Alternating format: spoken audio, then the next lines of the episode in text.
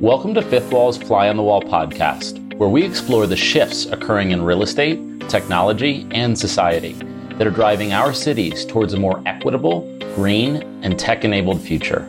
I'm your host, Brendan Wallace. In today's episode, I catch up with Andy Dunn, the co-founder of direct-to-consumer apparel company Bonobos. Bonobos eventually became one of the first direct-to-consumer brands to open physical stores, ushering in a new wave of omnichannel retail. Andy shares his journey as an entrepreneur and what that was like to launch a digitally native brand in two thousand seven. He also delves into the future of retail real estate and the new relationship between landlord and tenant, sharing firsthand how omnichannel brands are thinking about evolving lease structures and equity partnerships with property owners. Enjoy the conversation.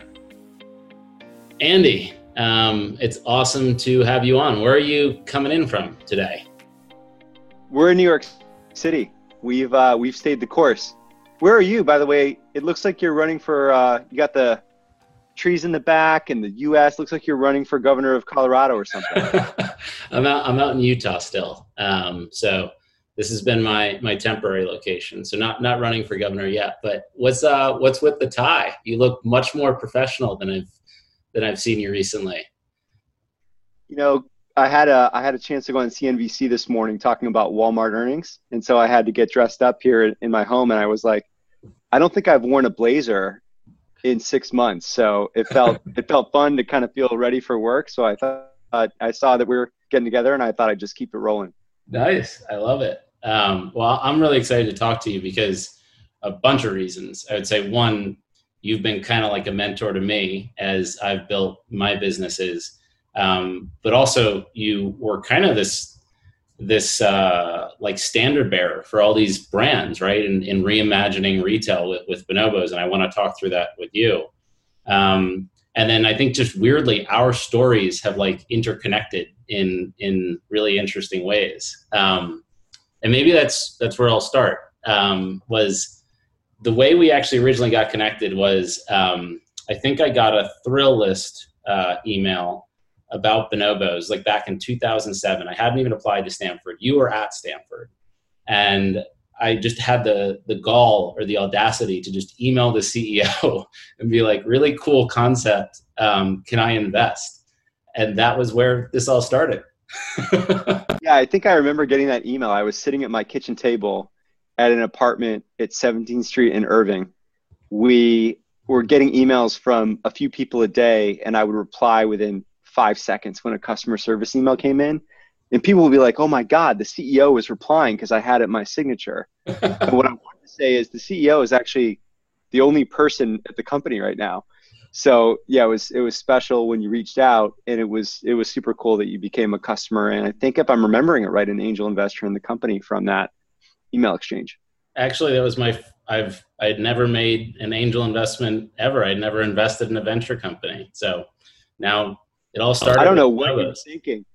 Yeah, I don't know what you were thinking. And that was the funny thing about Bonobos in the early days was we couldn't really get anyone who invested professionally to invest. There was no venture capital support for anything um, in retail at the time. Certainly not the concept of direct to consumer didn't exist. And so we actually had to raise money from people like you who were our customers, because you were a part of a small cohort of people that actually were excited about what we were doing. The rest of the world, less so. I just thought you made awesome pants. Um, and it, can you tell the story of like, how did it go from awesome pants to raising your first few rounds? Well, I mean, look, you you were around at a time where it was both me and my co-founder, Brian Spaley, working together, and he gets all the credit for having come up with this idea that men's pants don't fit well. We're going to fix it. We're going to build this pant with a curved waistband. It really was the the product genius at the company. My only idea was, let's build a brand on the internet. And it was a it was funny. It was a contrarian thing at the time. I can remember sitting down with our our business school professor, Joel Peterson, saying we're going to take these pants online and we're going to we're going to sell them over the internet in a way that's builds a closer connection with the customer than the traditional brick and mortar channel. And it's, you know, crazy. Here we are fourteen years later thinking about all the ways that that was, seemed super innovative, perhaps for the time, but now in, in many ways is taken for granted that this is how, of course, digitally native, that's how you build brands now. And, and in that time, I'm just curious that that perspective of like building a brand online, which today is just seems so intuitive, right? That's, that's what every brand does. They start online, they're, they're digitally native. What was so counterintuitive to investors and the world about that in two thousand seven? I think, first of all, retail in general is not something that technology venture capitalists and people in Silicon Valley at the time were thinking that much about. And it really wasn't until I, I think there was some momentum behind um, the Zappos story. And there was this company selling shoes that ended up being a hot company. And I think Sequoia invested. So I remember pitching Bonobos as, we're going to build something like Zappos, but that's actually a brand. And I think there might have even been a page in our investor deck that said like, oh, I, I don't really like when entrepreneurs do this. I don't know why I did it, but it was like Bonobos equals, you know, Ralph Lauren plus Zappos, or maybe it was times. I don't know if you add or you multiply things. Um, and so the, the conversation I can remember having with people at the time was, well, you can catch demand online, but you can't create it. Meaning you can sell Nike shoes on Zappos, but how do you create demand for a brand that no one knows? And I think that's what was contrarian, that you could create demand versus just catch existing demand. And that's interesting just to, to, to have the perspective of how contrarian that was and what ultimately you built with Bonobos, because it, from my perspective, it had these evangelists, these people that, you know, would rave about Bonobos pants, and it kind of spread by word of mouth. Um, but it was just always accepted that it was an online channel. That's where you went to, you know, interact with Bonobos. And I actually, I was going to bring this up um, because it was a funny moment in time. I can't Uh-oh. remember when this was. It was after I had invested, and you sent an April Fool's joke around to investors, and you're like, hey, we're going to open a whole bunch of stores, and we're going to do one in Greenwich, Connecticut, and Palm Beach. And I forget all the places you said. And I got this and I was like, that's weird. Like, I wasn't expecting that Bonobos would open stores. And then you sent an email afterwards. It was like April Fool's joke, something like that. But then yeah, we did. Yeah, that was actually prescient, right? We we had this thing where we started getting scared to do April Fool's jokes because it turned out that every April's Fool joke became like strategy in two years. So I think we did one on making jeans at the beginning, because you may remember Bonobos at the beginning, it was it was cords and it was twill, like cotton twill. And it wasn't even khakis for a period of time. So it's like, we're making jeans when the whole company was built around the idea that we were focused on non-denim, better fitting non-denim. And then we did the stores one. And then we ended up opening these guide shops. And then I think at one point we did one about entering women's. And then we, at one point, experimented, you know, on two occasions actually had experimented with that. So there was one year where we're like, all right, let's stop sending out April Fool's things because they're just going to come true. So, so when did it go, when did it go and why did it go from April Fool's joke to open stores to actually opening stores? Because I do think many people in the retail industry credit Bonobos and, and identify Bonobos as kind of the, the brand that really showed what you can do in building a truly omnichannel presence and accessing customers, both in traditional brick and mortar retail, which feels so counterintuitive, given that it almost felt like building a brand online, the venture world caught up to you by the time you decided to move offline. So it was yeah, kind of doubly right. contrarian. I know, we keep doing stuff that looks dumb. That was sort of our history. So I think that the the omni direct-to-consumer path, which is the way I now think about it. I think at one point I put out something online with one confusing four-letter acronym, which was, you know, digitally native vertical brands. I've now abandoned that because I think it's clear everyone's accepted D two C, right, as a way to talk about what's happening. But I think the letter I would put in front is an O, omni direct-to-consumer brands, meaning it's not just through the web, it's also through, if you have other ways to commercialize it, community-wise, through those channels. And so at Bonobos, that became, you know, our, our guide shop stores. And they were what I would call like a happy accident. You know, we didn't set out to do it. We were moving into button-down shirts. We were testing out customers coming through the lobbies of our uh, the lobby of our New York City headquarters, and then they just wanted to buy stuff. And we realized that we could actually sell product that wasn't there from an inventory standpoint. And that was this kernel of insight of, wait, we don't need the inventory there to sell it. What we can deliver is service. And that that you know snowballed into um, what is now a national footprint of Bonobos guide shops. And then, Brendan, the thing that happened at the same time was being like, well, all right, if we're going to open this brick and mortar strategy up, is there anyone we should be thinking about from a wholesale standpoint? And and that was when we had opened a dialogue with Nordstrom, who who became terrific partners to the brand. And you know, as you know, I'm no longer I'm no longer affiliated with Bonobos because I've I've left the company that acquired us.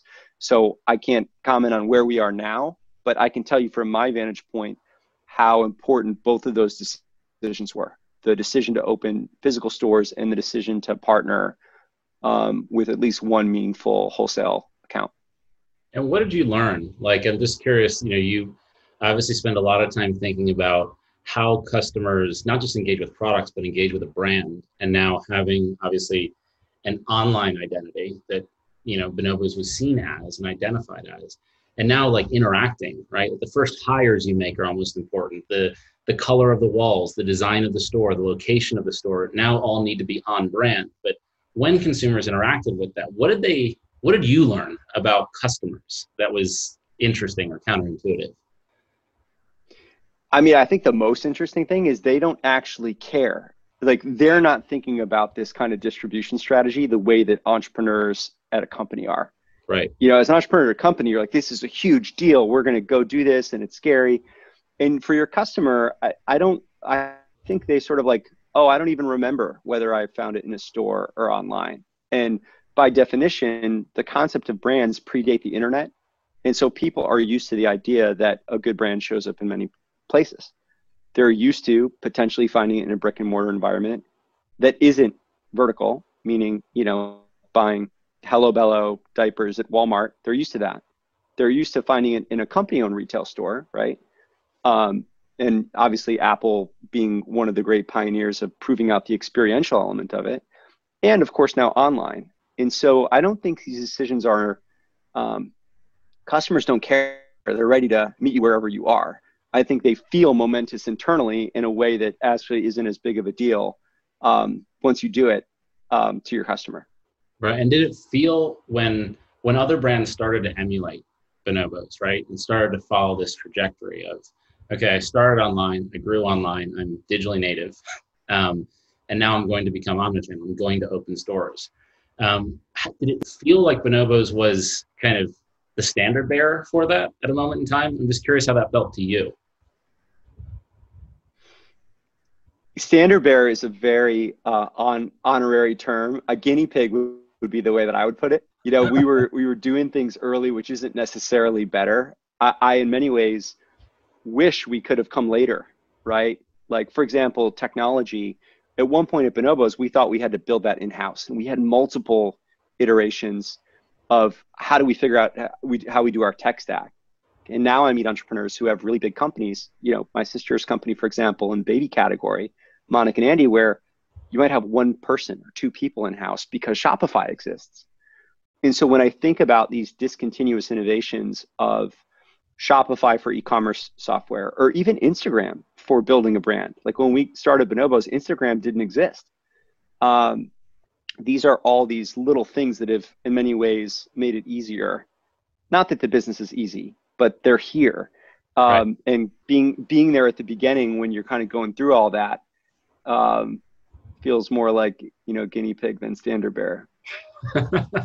Well, I think it ended up, the the way the narrative will be written is that it was just very forward-looking and very bold because, you know, we've now built obviously a whole business around helping brands expand offline into brick and mortar retail. And I can say unequivocally, Bonobos is the example that um, it feels like every landlord champions. It's like, look, this is what you can do. This is what is possible. This is a brand that truly pivoted its business and in pivoting made itself better.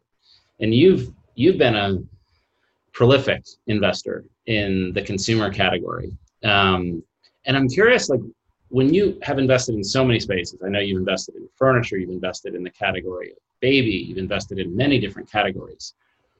What, what can be learned about like how to map the offline experience, the kind of indoctrinating your customer and what your brand means in an offline experience, and mapping that to the actual product?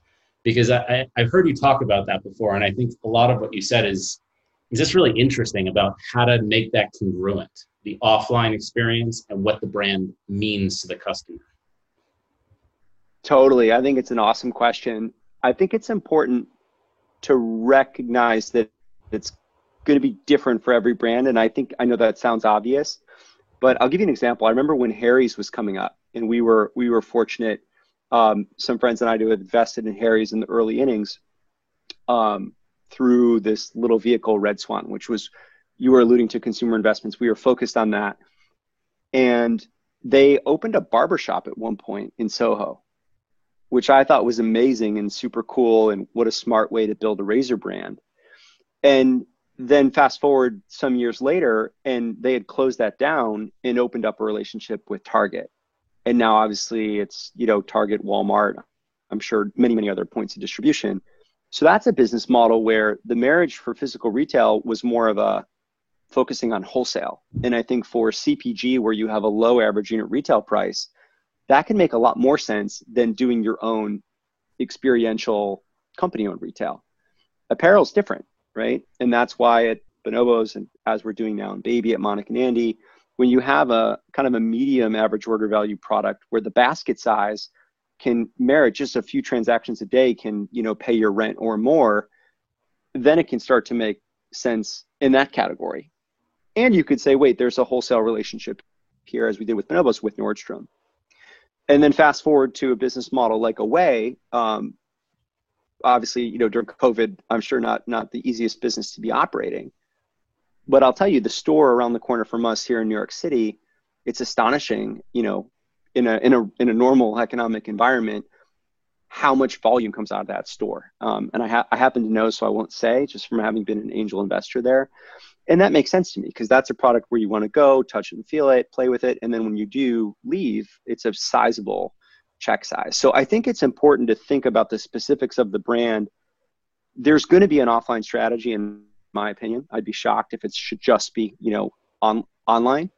But the way that you manifest that offline, whether the company needs to own it or not, I think depends a lot on the characteristics of the the economics of the product and the nature of the way that the customer shops for it. You know, the right. Other business that we both worked on in customizable sofas with Interior Define is a great example of that, right? Where it's a long consideration cycle, and it's a mixture of online touches, sending swatches, and the potential for an in-person experience that build the overall, um, you know, the overall way that you take the customer on that journey. And how do you think about so, something I've you know, thought a lot about in our retail fund is like, what's that natural line between like the intimacy of a product for a consumer and where offline makes sense? And I paint that as like the the extreme examples, like gla- like glasses, right? Glasses are incredibly intimate, right? They are literally touching your face all day long. They are how people see you. It is it is core to your identity. So of course you'd want to try them on before making such a you know, personally important decision about your appearance. And then you can move that towards sofas, obviously you're sitting on, you want to touch and feel. Baby clothes, similarly. Um, but then you start to hit this line, which in my mind starts to happen right around socks, um, where there is intimacy, there is identity that the consumer cares about. But where do you see that line being drawn? Like, will all things move offline, or can you build brands around all products, or is there some natural inflection point where it no longer makes sense and you're fine buying Duracell batteries, right? You don't really yeah. care whether it's Amazon batteries or Duracell batteries, but you definitely don't need a store to go in and buy your Duracell batteries. What is that line? Hey, to? At some point there's got to be a direct consumer battery company, right? I've been wondering about this. I wonder about these duopolies like batteries or tennis balls. Like right. When is someone going to make a D T C tennis ball brand? Because these are just so expensive. Right. Um, I'm going to answer your question poorly because I it's so confusing to me. Like, there are categories that have been able to extend off offline really successfully, you know, where you'd say, wait, is that, is that as important for that category? I would, that's what, how I thought about Bonobos at the time, because the, the whole narrative was men don't like shopping. Men don't like shopping, right? And the truth is, is some men don't, right? And we, and we discovered that, that that's, you have to create a segmentation in your customer base to really understand. And it's always dangerous to speak of your customer as an average, because there is no such thing as an average customer, right? It's the story of the, the person that drowned in a lake that was an average of three feet deep. If you focus on averages, you'll often get it wrong. Right. And then there are categories where you would think, wait, this needs an in-person experience. And I would come back to customizable sofas, where I wouldn't dream of buying a sofa if I couldn't go sit on it. And my wife knows, um, I'm, I'm obsessed about how does a sofa feel when you sit on it? How firm is it? Do you sink? What's the back like? And so when I was on the board of Interior Define, that was part of the narrative that I was pushing. And I think what we found is actually there's a lot of people that aren't like that, who are happy to buy sofas online. And right now the company stores are all closed, and it's absolutely surging, because what, what's true is people need a place to sit that's comfortable in their home when they get it, but they don't necessarily need to go in advance. And so I'm generally intuitively um, wrong or right about that question in a way that means I can't answer it with a heuristic. Um, and what I would say is the only way to resolve it is through experimentation. And so what I encourage direct-to-consumer entrepreneurs to do now is just open your, your brand with a store. Like, do it in the same place just to see what happens, because you need to pay rent for your headquarters anyway. Now, in COVID, maybe that's not true. I don't know. But you gotta, you gotta run an experiment to see what it's like with in-person, and then you run an experiment with wholesale to see how that goes. And then you kind of discover the strategy. It's, it's revealed to you more than it is that you dictate it. Yeah, it's it's it's interesting, like that that there is no average to a customer. Um, and I, I was kind of uh, talking about this the other day. I was saying, when you enter a Nike store, right? When you walk into a Nike store, you are, it's like entering a church for Nike, right? You are indoctrinated in the ethos of Nike, of sport, and there's this mythology of the athletes. And then there's products, right? And you, you might buy some of the products, but really it's not about the products. It's really about what Nike represents. And I was contrasting that to this company, Brandless, that, um, you know, was around. The concept was, we're, we're going to build a brand that's not a brand. Um, and in so doing, we're going to sell directly to consumers. And there's kind of like a meta irony in the fact that Brandless ultimately failed, because you couldn't build a brand in ketchup or toothpicks or Q-tips or whatever it is. Um, and I just found that line fascinating of, like, where does a brand make sense? Because when I identified with Bonobos in the early days, it was exactly what you said. It was like, this is a brand that gets me, the customer, that I don't like shopping, but I want to wear pants. Um, yes, I want to wear pants. Um, and, and that was the brand. It wasn't so much the product. And it's just a, it's a really fascinating line to see, like, tested in real time with this new cohort of, uh, you, I know you don't like the term, but E N V Bs, digitally native brands, the, the term you coined, um, exploring like the contours of that and, and the, the limitations of that. It's an amazing point, right? Because on the one hand, you want to be really focused on who your customer is so you can delight them. And so I can see from a company like Walmart, the focus on the customer while I was there, you know, three years I was there, was incredible. And at the same time, you don't want to assume that all customers are alike. So who's in that tent that you're paying attention to versus who's not? And it's complicated. And I, and I generally think it's definitely a segmentation. So there's at least three to four to five to six groups that you want to be thinking about that comprise who that customer actually is in aggregate. And then you got to think about um, who can't you serve as a function of, of the strategy. And I think for us at Bonobos, it became too untenable to build a brand where we couldn't serve people that needed to try it on in person, right? And I think what we're now seeing as we look out at the consumer retail economy is we're probably accelerating to a digital future more quickly, in a digitally native future more quickly. But I guarantee that when we come back collectively, no matter how many fits and starts there are to that, human beings are going to want to be in the physical world. Um, and so I think it's a fascinating time to be alive. Um, and for those of us who are healthy, fortunate, you know, we're fortunate to be alive, to see how do we build the, the right kind of a retail future in light of something that's accelerated us maybe ten or fifteen years ahead of schedule in terms of the overall mix of the way that um, people are people are building retailers now. And let's just talk about real estate. So like real estate's obviously this retail real estate is this category where you open the news and all you read about is the death of retail, that, you know, the, what's happening now, the surge in e-commerce transaction volumes, all this was portended by the imminent demise of retail. Um, how do you respond to those kind of like reflexive comments that retail's dying? How do you respond to that now? It's funny because at the very beginning, when we were building Bonobos, I would say physical retail is going to one day be less than online retail. You know, that whole narrative of software eats the world that kind of came through, then I believed that. And now, you know, fast forward fourteen years later, I think it's more nuanced than that, which is I've seen from, you know, a few years at Walmart, how powerful in-store experience and in-store um, service is, right? And you look at kind of the online grocery pickup approach that they have. And a lot of the strategy that I saw at Walmart was built around this super center fleet and what you could do because you have that. And you may have seen this summer that they're opening up their parking lots to be drive-in movie theaters, mm. right? Which oh. is a really interesting use of the physical retail, and of course the extension into healthcare, right? Right, which, you know, if you're Amazon and you want to do healthcare, what do you do? Like compared to a Walmart where you've got this fleet of stores. And so I think it's important to think about what are the things that can't go online?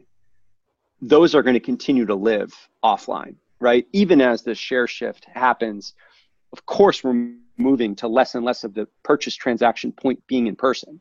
That's a given. But the concept that now that's dead, I feel like we've gone guard from guardrail to guardrail. Right. You know, it's not that it's important to pay attention to, and some businesses will thrive and some will go out of business, but it's not as extreme, I feel like, as it's it's like whipsawed, where, yeah. you know, and I think now people are taking it too far in terms of what it means. I was thinking about this the other day, because it was like, you know, what can't you do online? And I had to get, well, I obviously unsuccessfully had to get a haircut. I still haven't gotten one, but I was like, you can't get a haircut. Um, there, there is no way to disrupt the haircut online. Um, that will always have to happen offline. I was thinking about my, the- my wife disrupted the haircut. So, my hair's been in seventeen years because she whipped out some scissors and fully disrupted my. And, and I was thinking about the scene in, uh, I don't know if you've, if you remember the scene, but there's a scene in, in Wayne's World where there's a machine that actually cuts cuts your hair. And I was like, that will never work, right? I'm sure someone will try, but that will actually never work. And what an opportunity, right, for retail real estate to kind of really like recast itself around these experiences that some of which do need to happen offline. As you said, like healthcare is becoming retailized, right? With concepts like Forward Health and One Medical, we're seeing that like firsthand. Like there is a there is a retail experience that is increasingly core, um, branded and differentiated versus what we've all thought of retail as or healthcare as, which is just visiting your doctor at a, at a doctor's office. Um, what do you think a landlord should be thinking about in this environment um, with respect to that opportunity to like recurate, whether it's high street retail or a mall, like a command and control environment? What should they be thinking about? What would be like first principles you would advise on? The number one problem that I see landlords make is assuming that the historical value of their asset is going to keep going up, right? So let me give you an example, right? So Bleecker Street in New York City is a beautiful piece of real estate. It's walking from the west side of Manhattan, you know, into the center. You've got great cupcakes and restaurants and nightlife, and um, but it's empty because the landlords on that street, I I, I know this because I have spent some time with them, believe that a fifteen hundred square foot box was worth fifty thousand dollars a month, and then begrudgingly after five years, you're like, well, maybe it's worth forty, right? And then another five years pass, and I think the issue is is you have to reset your expectations around what the economic value is and allow retailers to come in and thrive and rebuild the value of that street. Um, and so I think, uh, you know, we have someone close to us who have a house that they built twenty-six years ago, and they haven't lived there in twenty years. Be- and, and they won't sell it because just in their mind, it's, it's worth X. And the idea that I would do anything economic at half of X, I can't do it. And yet it would be economically rational to do it, right? And so what I would like to see landlords do is become enterprising. Like, we have a new set of constraints. We got to offer people great deals to prove that they can build stuff.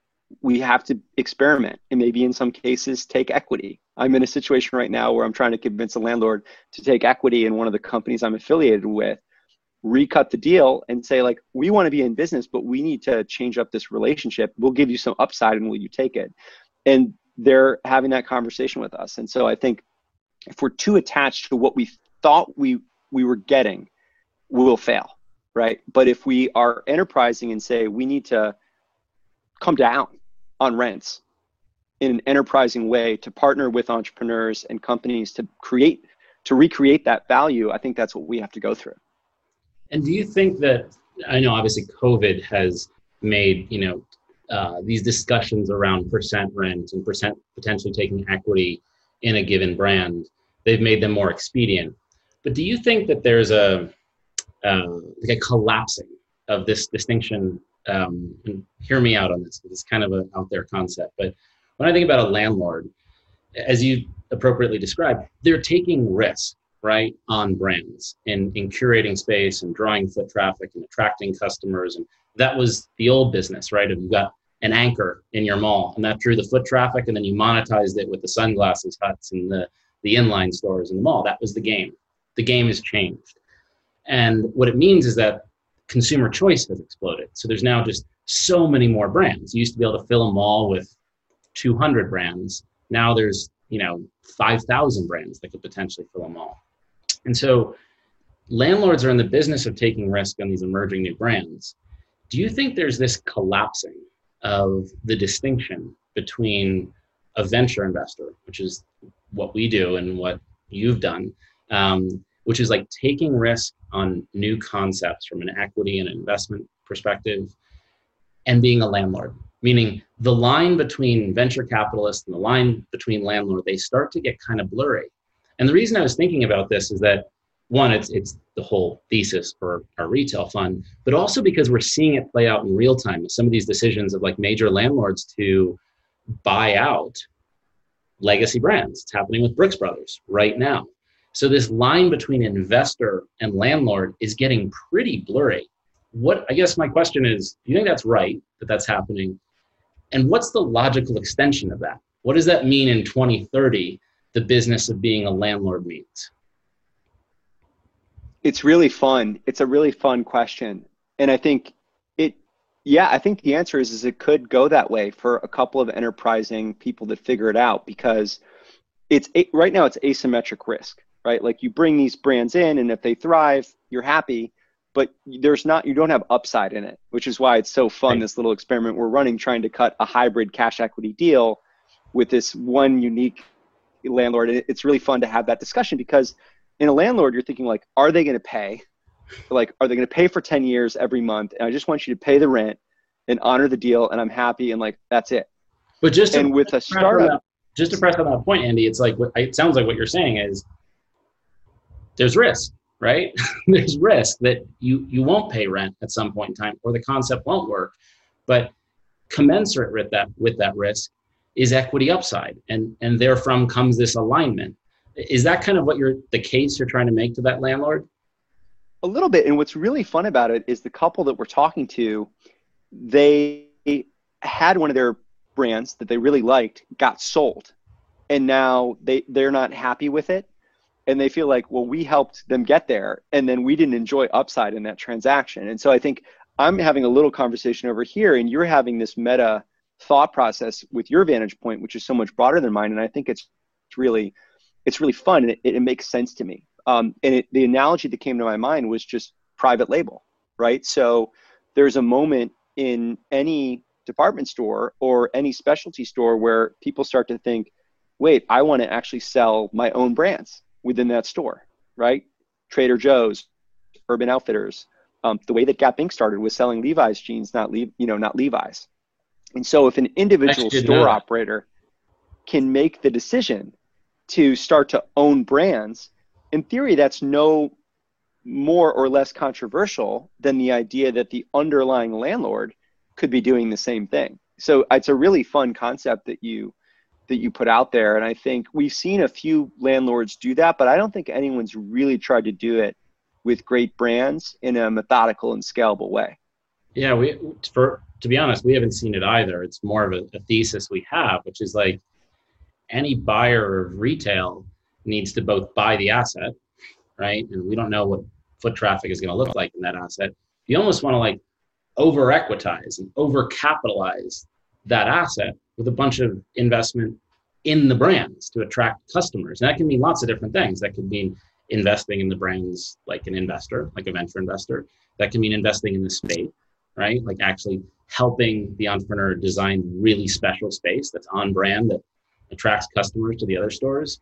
But it's this distinction that's like, it's it's converting what was a very transactional relationship, as you said, like, are you going to pay me my rent every month? Is the is the rent check going to show up, which is has been the old model of retail, into more of an aligned risk taking, um, almost uh, investment congruency between the brand and, and the landlord. That is going to be fascinating to see how it plays out. And by the way, I agree with you. It's totally going to favor the big institutional players that already have footprints, like what you were just describing with Walmart, right? The ability to be able to say, oh, I've got these got these parking lots, let's turn it into a movie theater, right? And that, I imagine, attracts shoppers to Walmart. And there's a there's kind of a command and control environment that favors incumbency there. One of the things that I feel fortunate in my career is when you and I met, I was selling pants out of a bedroom. I had four hundred pairs of pants in my bedroom at seventeenth and Irving. And when you and I connected on email, I was running the company out of a kitchen table. And by the way, the landlord of that apartment kicked me out once he found out there were five employees coming there. So uh, that's where we started. And fast forward, you know, a decade, and I got to work for a company with two point four million employees, right? I think it's the third largest employee base after the Chinese military and the U S military. five hundred billion dollars in annual sales. And one of the things I learned from watching uh, the C E O of Walmart, Doug McMillon, in action is you've got to do what you're good at rather than copying others at things that they're better at. You've got to kind of go to what you can do that others can't. Um, and I gave the examples of, you know, click and collect groceries is a great example of that, right? Fresh and frozen is really hard to do online. It's easier and potentially more economical if you actually have got thousands of points of distribution where you have great fresh and frozen. Okay, that's a place where we can win. And I think the problem that I've seen is people don't take that action when they have resources and when their business is still floating. They wait until it, it's too late, and then the balance sheet isn't there. So what I would do right now, if I were, let's just say that you and I are right. Let's say this is a good idea. I would actually take a meaningful amount of capital and go do it, right? Like go all in, go buy twenty brands for a billion dollars, right? Go go make twenty awesome fifty million dollars acquisitions and like acknowledge that you have to do something existentially profound to win. And and that's why Walmart was such a great learning for me. I can remember waking up one day and seeing that we, we'd acquired at Walmart Flipkart for sixteen billion dollars. And my brain just exploded that that was something that you could do. Right. And then I thought about it and I was like, okay, yeah, you've got India, it's the world's second biggest country, and you're gonna lose to Amazon in India unless you do it. And so you just do it. And I haven't seen people outside of the creation of fifth Wall and people taking some risk with experimentation, I haven't yet seen people in real estate acknowledge how existential the situation is, be willing to ch- to rewrite the rules and change, and properly take the kinds of bets um, that I that I saw my boss make at Walmart. And and hopefully, COVID has been a dark time. Um, it's been terrible that we've gone through it. Hopefully, one of the things it does do is help people realize how fragile the existing brick and mortar infrastructure system is and how bold we need to be to continue to delight customers and employ all the people that we do. I, I mean, I wish we could talk longer because there, there's, um, I'd love to hear your thoughts on just how I think about kind of the, what omnichannel means, because it's exactly what you're describing. Um, this kind of, there's this dichotomy between like, yeah, you have to do something, I think, as you said, profoundly existential to change what's happening, to change these secular trends that are were, were afoot before COVID and have just been accelerated. Um, but at the same time, there's this durability to place, right? That, that as we were just talking about, like people want to be in places with other people. That is core to human nature. They want to interact with things. They want to touch and feel. And And if we shift too far into the online world, we somehow lose that. And if you kind of almost conceptualize the online world as like Bonobos opened up a store online, like th- that website was your real estate. Like you controlled that real estate. Um, you just didn't have to sign a lease other than maybe paying GoDaddy or some hosting company. Um, right. And venture capitalists kind of identified that very early. And now that all these things are colliding, maybe there's this new opportunity to re-envision what venture capital means and what retail means and what brands mean in this omnichannel mixed up world we're in um, post-COVID. Totally. And and to do it before it's too late. And, and in that regard, constraints are what drive innovation. And I think as an entrepreneur yourself, you know, both building companies and now your own investment firm, you know that constraints drive innovation. And I think hopefully what, what has happened is those constraints now feel closer for a lot of people that were, they had enough cash that they could kind of figure it out. And now it's like, wait, we actually have to do this now and, and do it before it's too late. And so in a way, I think we're about to see an incredible proliferation of innovation across, you know, many, many actors within the ecosystem. And I think ultimately that will be a good thing for people. It'll be a good thing for, for job creation as well. I agree. Um, well, I know both of us are rooting for that to happen, um, and it'll be awesome to see if it does. Andy, this has been just so interesting to chat with you. It's it's funny to think um, how far back our, our two respective stories go.